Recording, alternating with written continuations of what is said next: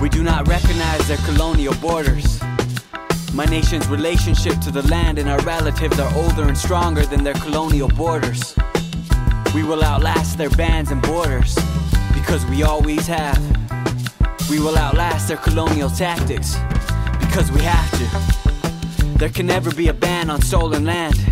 Indigenous people open up our arms and our motherlands to our relatives from other nations. She is their mother too. There can never be a ban on stolen land. No justice on stolen land. We open up our arms to our relatives. She is their mother too. She is their mother too.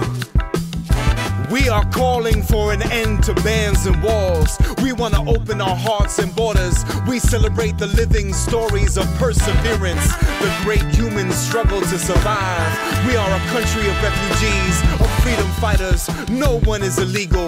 We have been in this clash. Hell, black folks are refugees from our American tyranny, as are the first people of this land. Indigenous communities who have survived genocide and the banning of ritual stories carried across time. We scream with hearts open to burst the barriers of propaganda. We crash through rhetoric and thunder with drums of resistance. We watch our children dance defiantly. The struggle continues. It is multi layered and complex, and yet it is simple. We recall the 1951 UN Refugee Convention. No one can be banned based on their nation, their religion. We call on the laws of our land. We call on the highest spirit of our people. We call out this administration for what it is racist, white supremacists, wicked, greedy gangsters in suits without concern for justice, for humanity, for the breath of family, for the very water we need to survive. Water is life. For the pulse of what connects us all. So we take to the streets. We shut down Terminal 4. We are waiting for those who have been detained. We are here to let them know we are with you. Our chants are a bomb. As children, grandmothers, scholars emerge from being detained, dehumanized. We shout, we scream, we say, let them in. We demand that compassion is showed for those fleeing war. No father should have to abandon his 12 year old daughter. The brother who works at my local deli telling me his wife cannot join him. This has never been about security or safety. It is about the preservation of the elite. It is the insecurity and madness of capitalism. I'm in the streets chanting no ban, no wall. I'm surrounded by Muslims, Jews, atheists, students, elders, families, children. We are New Yorkers and we are fed up. We are celebrating. We are resisting. We are accumulating, congregating, amplifying our hearts. We are bursting into the streets. We are sounding off. We are sounding off. Open up our borders right now. Let them in. Let them in. Open up our borders right now. Let them in. Let them in. Open up our borders right now. Let them in. Let them in. Open up our borders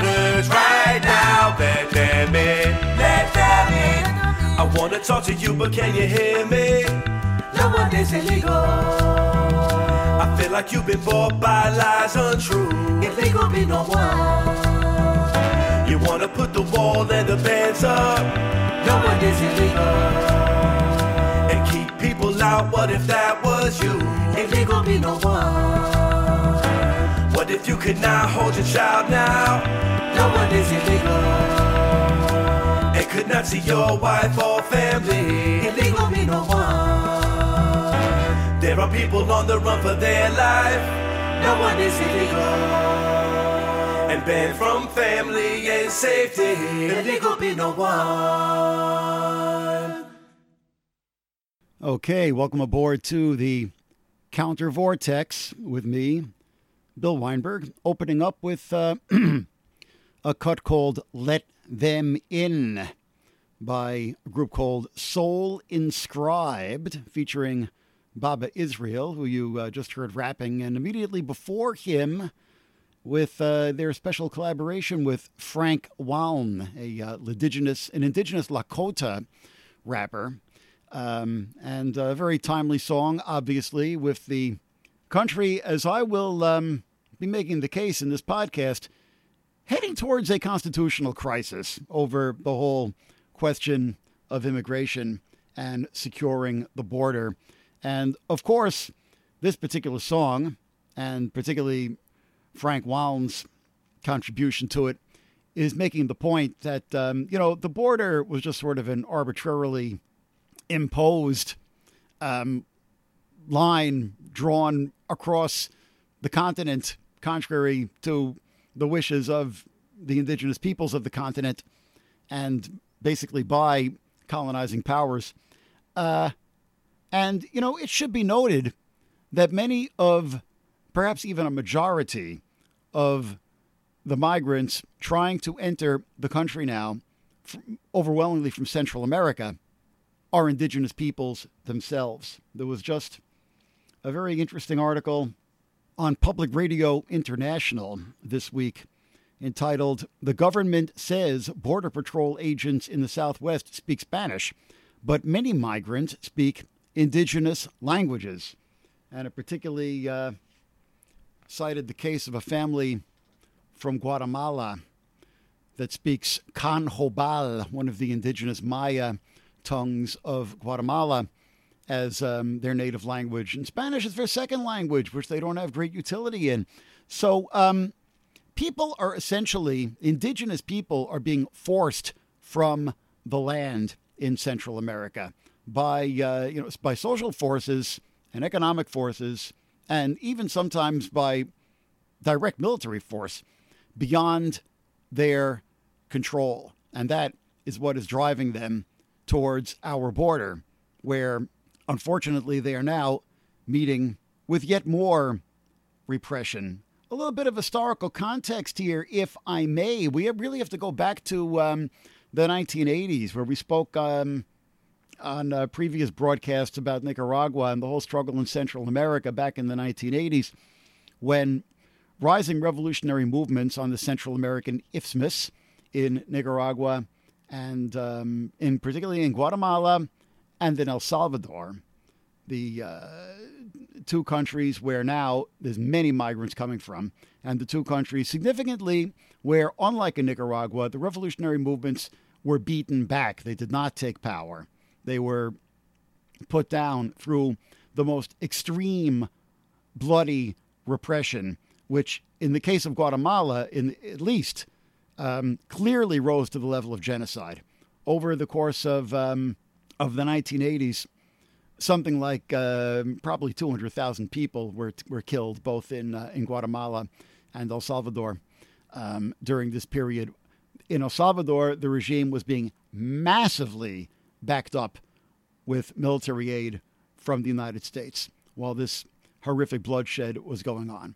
Uh, in Guatemala, the uh, Carter administration actually cut off military aid to the regime in response to human rights concerns, but the uh, Reagan administration moved to restore it. And meanwhile, Israel, sort of serving as a U.S. proxy, took up the slack and provided military military aid to the uh, Guatemalan dictatorship when it was really carrying out genocide against the Maya peoples. So that was really when this whole process began as a um, a bitter fruit, one might say, of the revolutionary movements being beaten back in Central America in the 1980s. In the 1990s, on the heels of uh, the North American Free Trade Agreement being instated in Mexico, uh, the next step after that by the um, great hemispheric planners was the Central American Free Trade Agreement, CAFTA, which um, extended the whole regime of free trade into the Central American isthmus.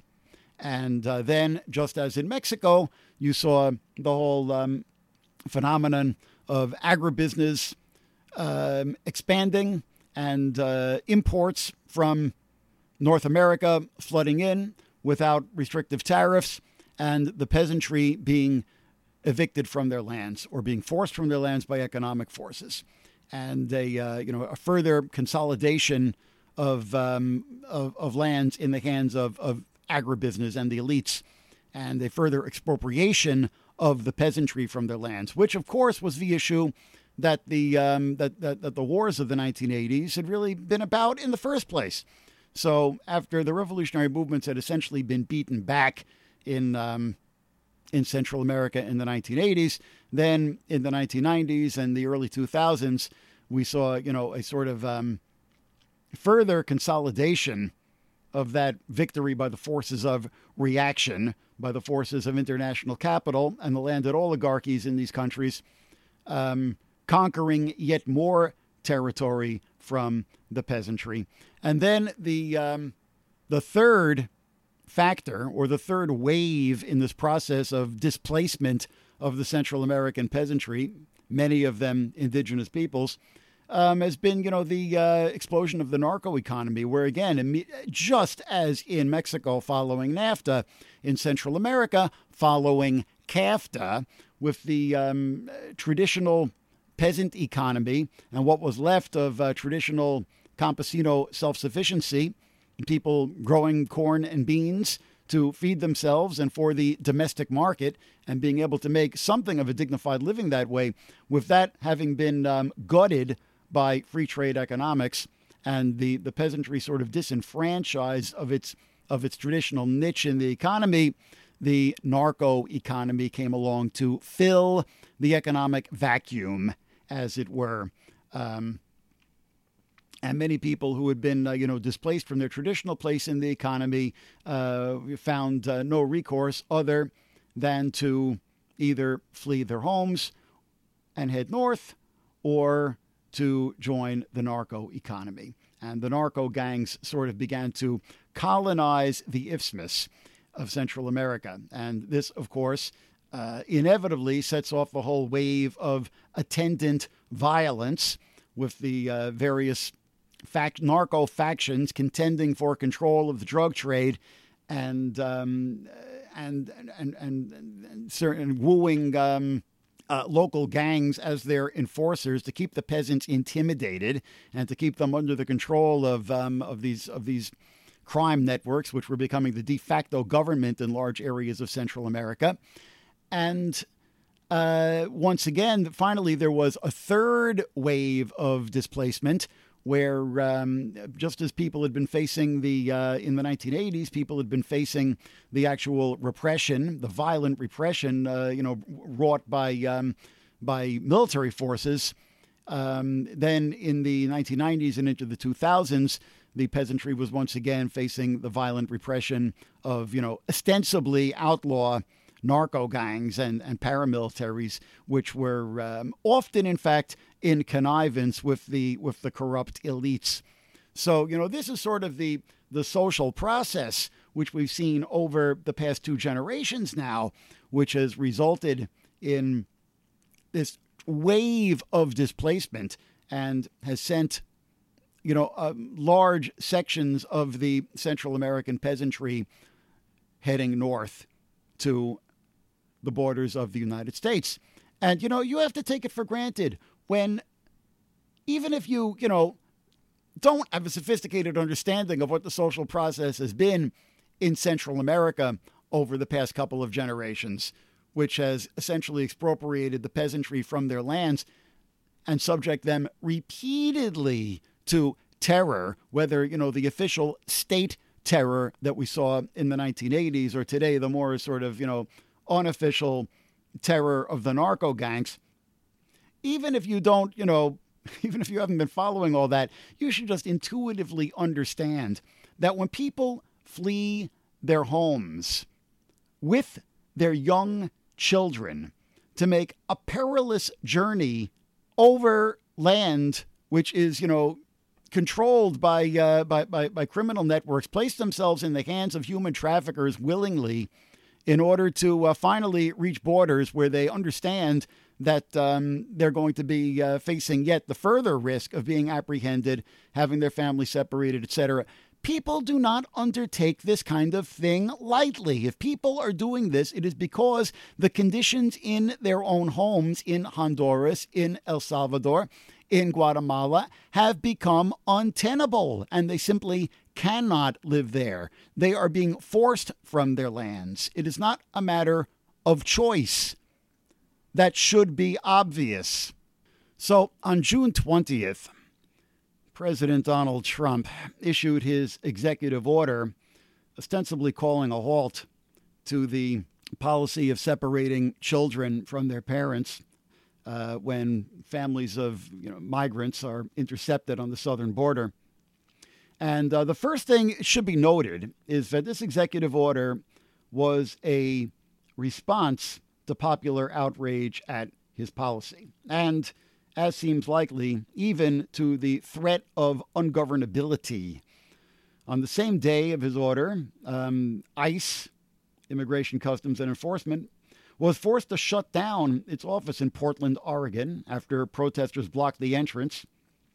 That same week here in New York City, protesters jammed a terminal at LaGuardia Airport as several planes carrying detained migrant kids from Texas were touching down. American Airlines later issued a statement accusing ICE of deceiving them. Say that airline officials were told that the uh, kids were being taken to be reunited with their parents when in fact they were headed for detention facilities in the metro area while their parents were hundreds of miles away, or perhaps as many as a thousand miles away in detainment facilities down near the border. The airline said that it would stop cooperating in the program. All right, so that's the first thing we have to recognize is that the um, the executive order, in some ways, represented a victory. It meant that the administration was, in fact, responding to public protest, and again, the actual threat of ungovernability and uh, and and people simply refusing to cooperate, like American Airlines refusing to cooperate with their policy. But unfortunately, the second thing we have to understand about the order is that, uh, in terms of what it actually does, it's not really a victory. In fact, it's very sinister and it is laying the groundwork for the indefinite detention of migrants. So, uh, Trump's executive order, officially calling for an end to the separating of migrant families on the border actually contains provisions that lay the groundwork for the indefinite detention of intercepted migrants, entitled Temporary Detention Policy for Families Entering This Country Illegally, quote unquote. It instructs the Secretary of Defense to provide, quote, any existing facilities available for the housing and care of alien families, unquote, to the Department of Homeland Security. A clear reference to placing detained migrants in military bases. It also charges the Defense Department with responsibility to construct such facilities if necessary, quote unquote. Ostensibly, the migrants are only to be detained, quote, pending court proceedings for improper entry, unquote, but no actual time frame for maximum period for, for maximum period is given. In fact, the crux of the order actually calls for removing limits on the period that children can be detained. The text instructs the Attorney General to, quote, promptly file a request with the U.S. District Court for the Central District of California to modify the settlement agreement in Flores versus Sessions, the Flores settlement, in a matter that would permit the Homeland Security Secretary to detain alien families together throughout the pendency of criminal proceedings or any removal or other immigration proceedings.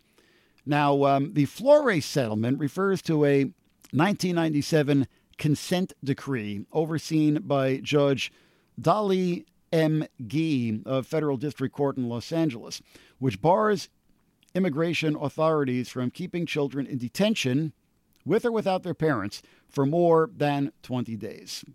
The Flores case was first brought way back in 1985, and at the uh, time of the uh, the consent decree was um, designated Flores versus Reno for then Attorney General Janet Reno.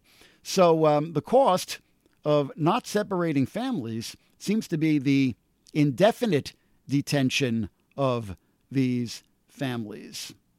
And Judge Gee, an Obama appointee, is herself a daughter of Chinese immigrants. So a, a showdown between the White House and the judiciary appears imminent. Okay, now now it's been um, it's been what? It's been uh, two weeks since this order was issued, And uh, we need to watch very closely what is going to happen in Judge Dolly Gee's courtroom and whether, in fact, uh, the Trump administration is going to get what, what it wants. Uh, we have to watch this very, very closely. This uh, this was initially reported. This uh, executive order was initially reported as a victory, but in reality, you read the small print, you crunch the details, and it's extremely sinister.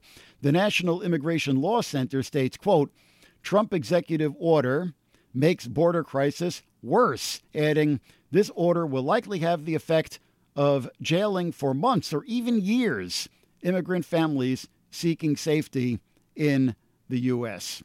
Since then, a judge in another judge in California has issued an order calling on the um, the Trump administration within a particular time frame to reunite the families which have thus far been divided.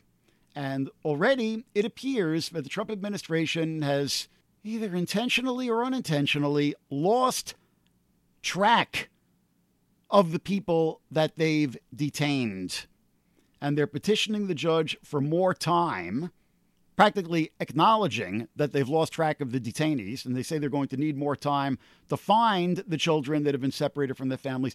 And more sinister yet, uh, apparently, um, ICE is planning on forcibly extracting DNA from the ch- DNA samples from the detainees, ostensibly for the purpose of identifying children and their parents. But the mere fact that they're having to resort to this is an indication that the system has broken down and that they have lost track of the people that they've detained. And people have just sort of been absconded into this Kafkaesque nightmare. Even even the bureaucracy is not keeping track of them. But now, you know, once they've actually got uh, DNA samples, uh, we can rest assured that you know they're going to be used for sinister purposes and tracking people through the system in uh, in, in the event of you know more long-term detention, which, as the National Immigration Center notes, could last for months or even years. So um, we're seeing the uh, beginnings of something extremely fascistic coming into place in this country right now. And this very, very much demands our urgent attention. The next interesting development, very frightening development, is just um, six days after Trump's executive order, that is to say, on June 26th, the Supreme Court ruled 5 to 4 in Trump versus Hawaii that um, President Trump's proclamation restricting entry from particular Muslim majority countries, that is to say, the so called Muslim ban or travel ban, was, quote, squarely within the scope of presidential authorities under the Immigration and Nationality Act. Now, um, I should point out that a lot of the reporting around this has also been a little bit sloppy. And uh, it should be noted that, in fact, contrary to the widespread reportage, the uh, Supreme Court did not actually uphold the travel ban. They refused to grant an injunction against the travel ban, saying that uh, you know they believed that the travel ban was in the scope of presidential authorities and that the litigants challenging it were probably going to lose and didn't have a case. So no, you don't get your injunction. So the travel ban remains in place but they did not actually rule on the constitutionality of the travel ban. They remanded it back to the uh, Federal Appeals Court in San Francisco, the Ninth Circuit, for further um, proceedings. So, um, this is still a very, very bad decision, frightening decision, but in fact, that struggle is not yet over. The travel ban has not actually been upheld. They refused to grant an injunction, but they did not technically uphold the travel ban. That is still before the Ninth Circuit and may wind up yet again before the Supreme Court when the question of its actual constitutionality comes up. So, um, and this brings us to um, the future shape of the Supreme Court, as we're uh, just aware immediately after this decision. Justice Anthony Kennedy announced that he's going to be stepping down from the court extremely terrifying. Now, it should be noted that Kennedy is kind of a mixed bag, and in fact, he did um, side with the majority in um, Trump versus Hawaii. That is to say, on the wrong side. Uh, but he has been, uh, like I say, he's a mixed bag, and you know he's sometimes uh, ruled the right way, um, although many times ruled the wrong way um, in his own decisions on the court.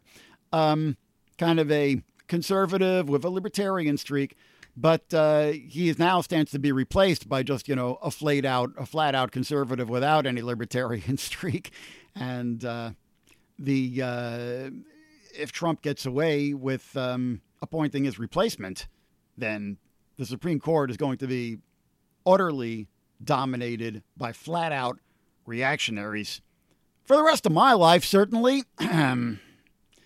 uh, and uh, you know we can forget about any hope that the um, that the travel ban, for instance, is going to be shot down as unconstitutional, and we can probably kiss Roe versus Wade goodbye and most of our civil liberties goodbye. Now, this is where things get very interesting because um, some people in Congress, like I just heard uh, Senator Cory Booker from New Jersey saying this the other day, and um, our uh, newly elected out in uh, Queens and Brooklyn, um, Alexandria Ocasio Cortez, actually, she just uh, was elected in the primary. She's almost certainly going to be going to Congress, although she still has to get past the the actual election in November. Um, also saying the same thing, calling for uh, the Senate's uh, confirmation of Trump's appointment to the Supreme Court to be put off as long as Trump is still under investigation for electoral irregularities by the special counsel. And the thing is that this is completely unprecedented in American history the framers did not anticipate this kind of thing.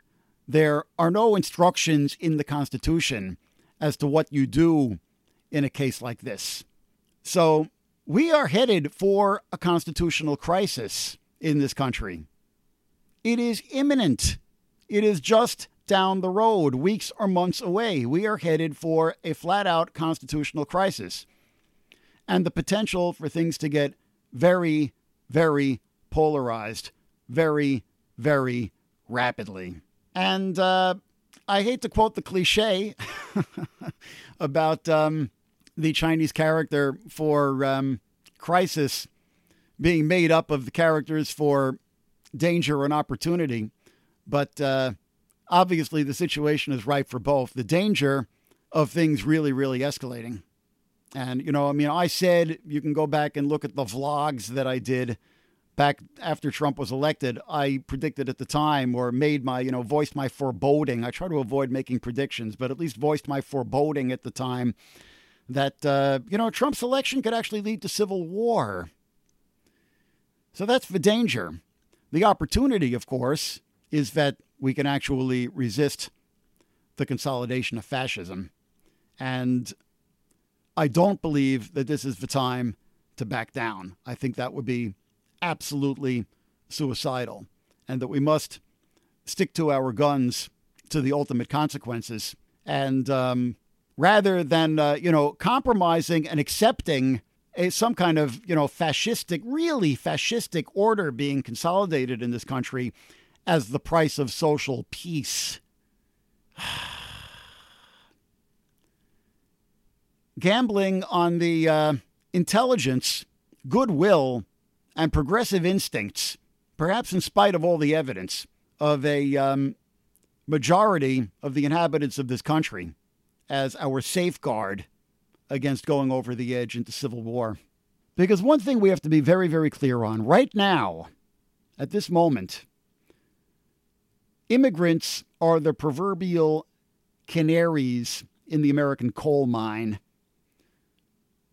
The Trump crew are testing their methods on them because they are vulnerable. And they are banking on the likelihood that non immigrants will say, Not my problem. But if they get away with this, what they are doing now, to this vulnerable, isolated population of non citizens, it sets a precedent. And ultimately, nobody is safe. Which inevitably brings to mind the famous quote from Pastor Martin Niemöller after World War II, looking back at the Nazi experience, during which he himself was interned at Dachau concentration camp from 1938 until liberation in 1945. And of course, as we all have heard, he wrote, First they came for the socialists, and I did not speak out because I was not a socialist. Then they came for the trade unionists, and I did not speak out because I was not a trade unionist. Then they came for the Jews, and I did not speak out because I was not a Jew. And then they came for me, and no one was left to speak for me. Well, we are precisely at the moment where now they're coming for the immigrants. Even immigrants who are here legally and have been naturalized. Even immigrants who are serving in the armed forces on the understanding that this would be a path to naturalization. Even they are now coming under the scrutiny of ICE, and the bureaucracy is taking measures to prepare to expel them. This is the turning point where some kind of actually fascistic order can be consolidated in this country. This is the moment on this ladder of escalation that Martin Niemöller outlined. This is the moment where first they are coming for the immigrants. And I know that, particularly in this atmosphere, speaking out and protesting is scary. And there's all sorts of distractions out there to make you feel that it's not your problem and you can just go ahead with your life and pay no attention. But you don't want to end up in a situation where you're going to regret it just a few short years or even months down the line. This is the turning point, folks. We have to think and talk and meet and act and organize now and figure out how we are going to oppose this. So um, be in touch and let me know what you think, how, how we respond to this extremely frightening situation. Because um, if you think that um, complacency is an option at this point, well, I disagree with you right there, strenuously. In terms of what we're going to do about it, I don't know. It's a tough question. And I'm just here to raise questions, not to answer them. So please be in touch. You can reach us through our website, countervortex.org. This has been the Counter Vortex with your ranter, Bill Weinberg. Please uh, check us out again in two weeks when we'll be ranting at you again. We do this uh, podcast every two weeks.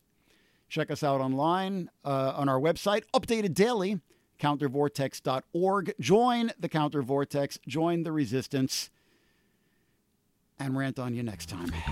We do not recognize their colonial borders.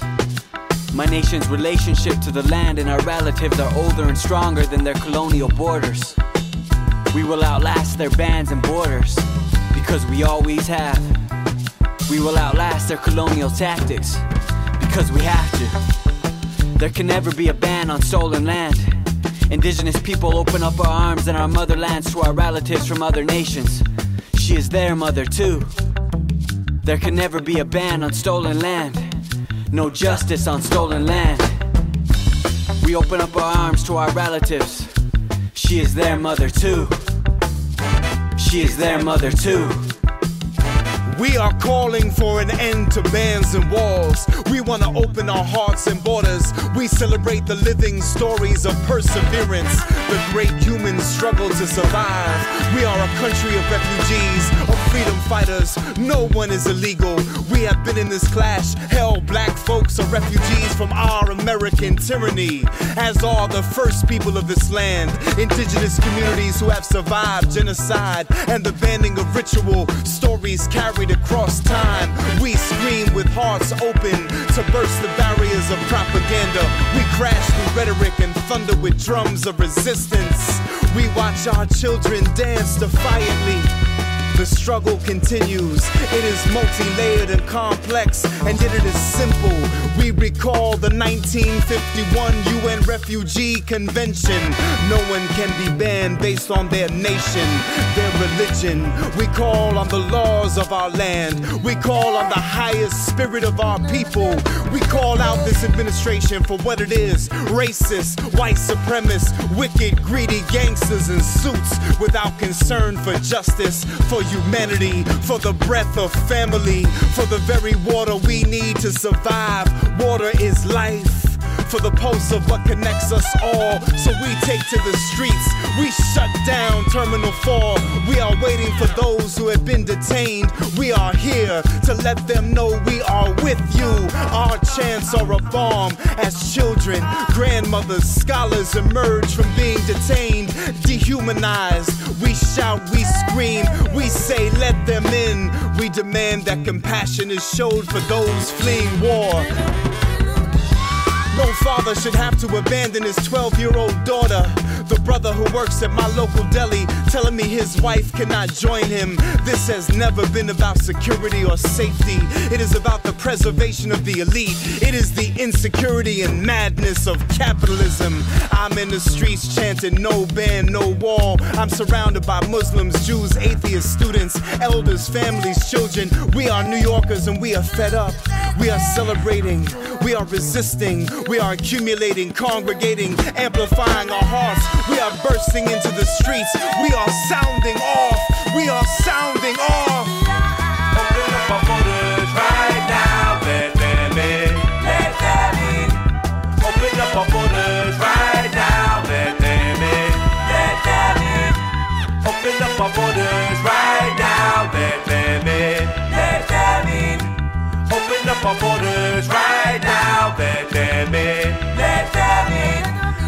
Talk to you, but can you hear me? No one is illegal. I feel like you've been bought by lies untrue. If illegal be no one. You wanna put the wall and the bands up No one is illegal. and keep people out. What if that was you? Illegal be no one. What if you could not hold your child now No one is illegal. and could not see your wife or family?